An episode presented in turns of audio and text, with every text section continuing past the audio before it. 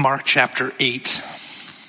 Continuing to look at experiences of Jesus and his encounters with, with all kinds of people. This one's with Peter, uh, named Petros in Greek, which uh, Dale Bruner calls him Rocky. Peter is Rocky. Petros. This is after he encounters Peter and says, Who you say that I am? And Peter says, You are the Messiah. Mark 8 31. He then began to teach them that the Son of Man must suffer many things, be rejected by the elders, the chief priests, and the teachers of the, law, and that he must be killed and after three days rise again. He spoke plainly about this. And Peter took him aside and began to rebuke him. But when Jesus turned and looked at his disciples, he rebuked Peter. Get behind me, Satan, he said. You do not have in mind the concerns of God, but merely human concerns. Let us pray. Heavenly Father, we come to you today through Jesus Christ and the power of the Holy Spirit. I pray now that these words of mine may not be my words, but they may be your words. And fill us with your Holy Spirit and draw us to yourself as only you can. Through Christ we pray. Amen. Amen. Amen. Well, when we were finishing up our call in Pennsylvania, getting ready to move to the great Northwest, we had to move a lot of stuff. I, in fact, I ordered a, got a dumpster that I was, think was 11 by 17, put it in our driveway. I, we filled it. It was huge.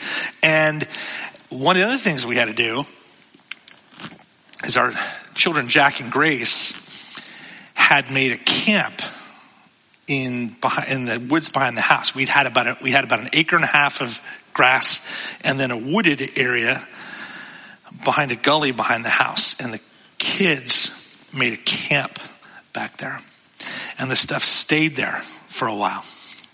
And so as we were getting ready to move, I had to move the stuff. Well, the way that the kids got back there, it was over the gully and then over some other bumps and, and ditches and stuff. And I was, I'm not going to try to go that way. So I made my own way and I had to cut a path. I had to clear a path through the woods. I brought, um, you know, clippers and, and, uh, different uh, implements to go back there and cut a trail in order to get the stuff so we could be free to move to the great Northwest, how to make a path. Jesus in our text today is clearing a path. But it all begins with a question. And it's a question that actually ultimately reveals where the blocks are to the path, but more on that in a second. It begins with a question, who do you say I am? He asked the disciples, who do you say I am? You hear all this stuff on the street about me. Do, what say you? And then they say this and that and this and that, Elijah, you know, whatever. And then Peter, Petros, Rocky in Greek, Petros, rock, Rocky in Greek, as Dale Bruner says. Rocky says, Peter says, you're the Messiah. Well, he's got the right title. The New Testament scholar Walter Wessel points out that the Greek word Christos, which is what is here in this text, Christos, that's the Greek translation of the Hebrew word for Messiah. And it means anointed one of God. Basically, somebody set apart. That's what in the Old Testament, that's what it meant. Like a priest or a king who had been anointed with holy oil. And the word carries with it the idea of chosenness. Consecrated, which is a fancy schmancy way of just saying you're set apart for a service and you're given the power to do it. So Peter has the right word, Messiah, Mashiach, Christos. When he says, you are the Christ, the Christos, the Mashiach, the Messiah, the, the Christ, he's conveying the idea that Jesus is chosen. Jesus is anointed. But chosen and anointed for what? Ah, this is the question and on this question, Jesus has some clarifying to do for Peter. So that's why after Jesus, after Jesus asked Peter the, the question and Peter gets the right answer, the right word, then Jesus says, okay, shh, I've got to tell you what this means on my terms before you go sharing it with everybody. And they, they interpret it on their terms. Jesus has to define it for him. And that's what he does. He begins to teach what Messiah means in Jesus. And that is where the fireworks begin. He tells them that the Son of Man, which is code in Mark for Jesus himself, that's a, a referral word to Jesus out of the book of Daniel. It's a royal figure in Daniel. It's another term, Son of Man, to describe Jesus. He then began to teach that the Son of Man, that is Jesus, must suffer many things and be rejected by the elders, the chief priests, and the teachers of the law, and that he must be killed and after three days, rise again. So the path of this chosen one, this Messiah, is going to end in victory for sure, but the road it takes, well, that's going to get real rough. Rough as it gets. That's the plan. Peter doesn't like it. Not at all. Our text tells us Jesus spoke plainly about it, but that when Jesus did so, verse 2, verse 32, Peter took him aside and began to rebuke him. Scholar Walter Wessel describes it this way. The message got through to Peter. The message got through to Peter, but he refused to accept it. Peter had the greatest difficulty in conceiving of a messiahship in any other than the popular theological and political categories. A suffering Messiah? Unthinkable. The Messiah was a symbol of strength, not weakness. This is the problem with Ludwig Feuerbach, the essence of Christianity. I remember this in philosophy class. And uh, I'm not a Feuerbachian scholar by any means, and maybe some philosopher types will push back on me on this. But Feuerbach's whole thesis that our atheist philosophy, he was an atheist philosophy professor, was really stoked about because he said, oh, this disproves Christianity. See, it's like, no, not quite. Feuerbach's idea was, yeah, God is just a projection of idealized human categories. Well, the idea is if, if you're, if you're a Jewish person in the first century, your idealized category is not of a suffering Messiah. It's the opposite. So Ludwig needed to do his homework. He did not understand really what he was talking about from what I remember of him and what I know of him. This was far from an idealized picture. This obliterated it. That's why Peter reacts the way he does.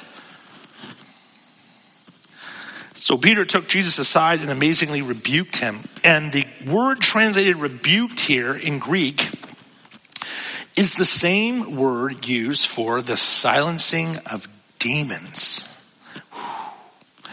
So Peter is not just objecting to a strategy here. Peter is not just saying, well, have you thought about this? He's not just launching into some, uh, you know, let's have some free inquiry about this, Jesus. And this. No, he is trying to shut this down. No, treating Jesus like a demon. Now, it's easy to be tough on Peter here, but if we're honest about it, all of us probably have parts of Jesus' teaching that we don't like to hear.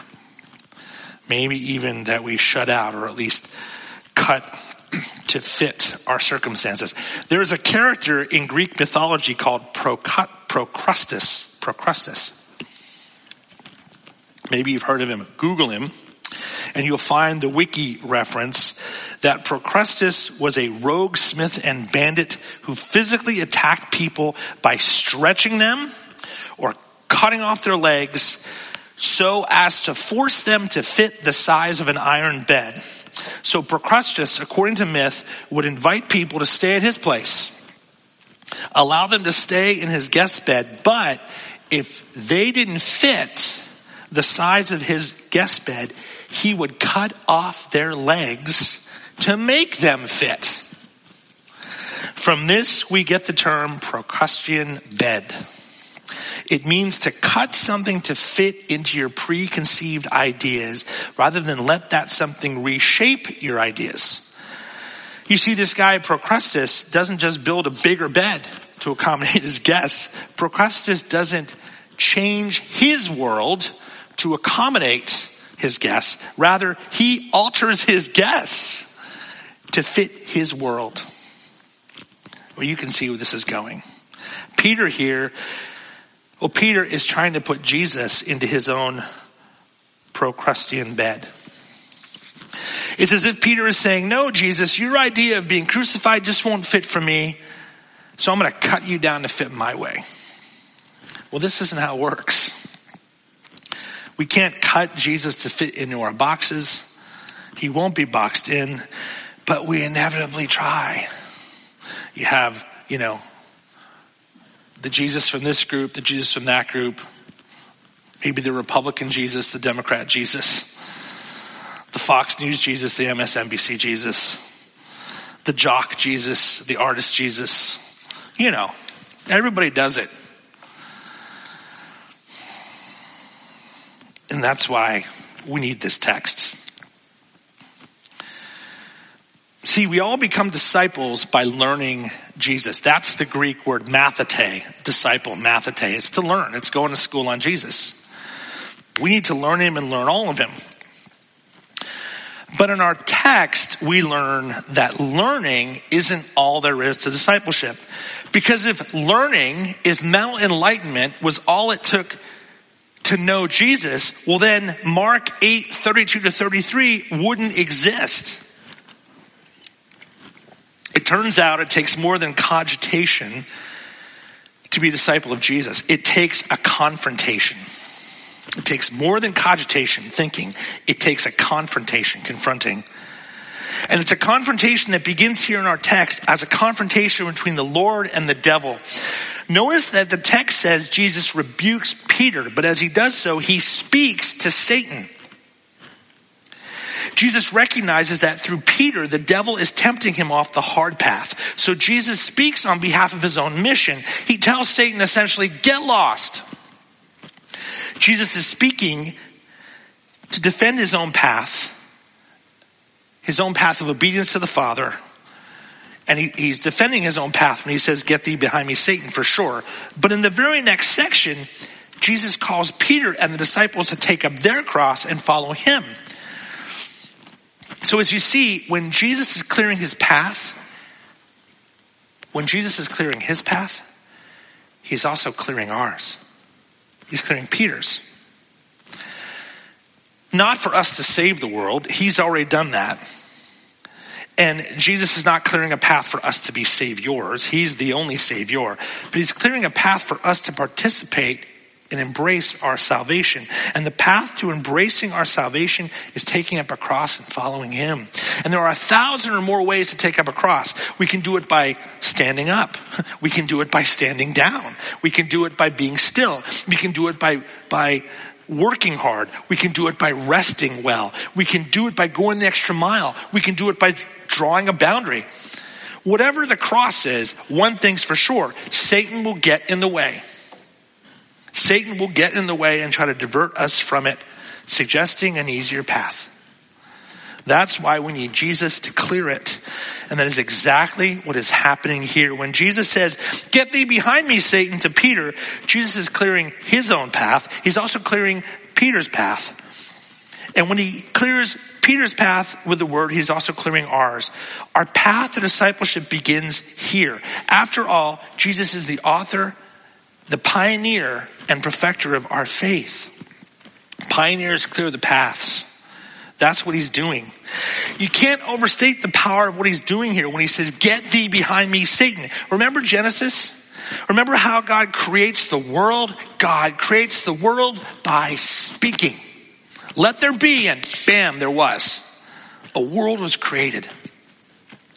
When we inevitably challenge or resist the cross, when we fall under the influence of the enemy, who will assault, get between us and our cross. We will need Jesus to speak that word over us, to confront the devil's distractions of us, to free us into a whole new world with new rules, new laws of gravity, so to speak. A world where we die to self to live. A world where the first, where the last shall be first. A world where everything often that we're called to do runs counter to what it's inside of us and our own instincts to do. A path to ultimate victory and freedom that will often feel like we're losing or dying. As he tells the disciples in the next verses, whoever wants to be my disciple must deny themselves and take up their cross and follow me. Whoever wants to save their life will lose it. Whoever loses their life for me and the gospel will save it. Talk about flipping the logical script. Jesus doesn't just tell us to do this. He doesn't just tell us how to do this. He clears the path to do this. That's what his life, death, and resurrection and ascension and ongoing word made alive by his spirit means. We need his power to sweep away obstacles, our own sin and the devil himself. He knows that. Trying to do the right thing and follow the right path without his word spoken over us will just lead to exhaustion and bitterness. Our discipleship must always be more than, Lord, show me the right way. I mean, that's part of it. But Lord, show me the way is always insufficient without Lord, clear the way. Lord, please speak to whatever is between you and me and put it behind me. And like that day of creation, when the Lord speaks and the world comes into existence, when the Lord speaks over you and me, say, Get thee behind me, Satan. A whole new world is created in us. A whole new world of possibilities because we're free. We're no longer enslaved to our appetites, tormented by internal demands, living by our own instincts alone. But that's a process. This was Peter's beginning. Follow his career and you'll see he has his ups and downs. Peter didn't just become Peter from Acts overnight. He needed to be with Jesus. And notice how this whole confrontation for Peter's liberation happens within relationship. Peter doesn't just read about this in a self-help book. Peter has an encounter. The rebuke is embedded in an encounter. As our lives are reschematized and reformatted this is how it happens. It's in an encounter with Jesus. We're reformatted, reschematized in Jesus in our relationship with Him. And we're going to resist and struggle. What's the saying? The problem with human sacrifice is that it keeps crawling off the altar. You know this? So we will need Jesus to confront the devil's lies and diversions that get us off the path to sacrifice. And that is sacrificial participation in the new creation that Jesus has for us. So when I'm feeling distracted from following Jesus by taking up my cross, I pray, Dear Jesus, please speak to the devil on my behalf, banish the enemy's voice so that your grace will enable me to be faithful. Christian writer David French describes the mess our country is in right now and what it means to be disciples in the midst of this mess. It's gonna set up a clash inevitably. David writes this.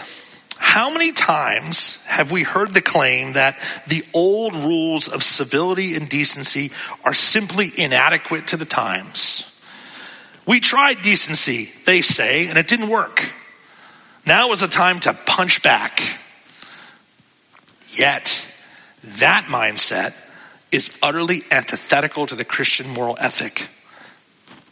David writes, You're not kind until kindness doesn't work. That's really good. Think about that. You're not kind until kindness doesn't work. You're to be kind even through the most brutal acts of repression and in the face of complete defeat. When the world is greedy, you are generous. When the world is cruel, you are kind. When the world is fearful, you are faithful. When the world is proud, you are humble. How do you know we're Christian? By our love. This is the path of Jesus, but we need him to clear the way. We need him to look at us. We need him to look at us and look into our hearts and rebuke Satan. Maybe every day. Maybe some days every hour. And that starts with his work in us and his words over us, which creates a new world in us, making us new creations, as Paul says. That way we we become living declarations of what the world so desperately needs, even when it hurts to do so, even when it takes a risk to do it, even when it goes against our instincts to do it. Again, we're not taking up our cross to save the world. Jesus did that. He's the only savior. But participating in the gift of salvation, receiving the grace of his rescue, means taking up our cross. And there are a thousand ways the cross can look. Taking up the cross and following Jesus may mean giving up a meal. Taking up the cross and following Jesus may mean sharing a meal. Taking up the cross and following Jesus may mean sharing a meal with someone we'd rather not. Taking up the cross and following Jesus may mean giving up some time to be with God when we're so pressed that every instinct in us tells us we don't have the time. Taking up the cross and following Jesus may mean having grace for that person when every fiber says, don't do it, protect yourself, you're going to get burned again. Taking up the cross and following Jesus may mean stepping up and speaking up in truth and love even when it costs us taking up a cross and following Jesus may mean being still and being silent in the midst of whatever's hitting us. There's a thousand ways the cross can look. But when we, when we sacrifice in these ways, we participate in Christ's new creation. Standing between us and our sacrificial participation in Christ's new creation, there is a devil who wants anything but that. But the Lord's word is final.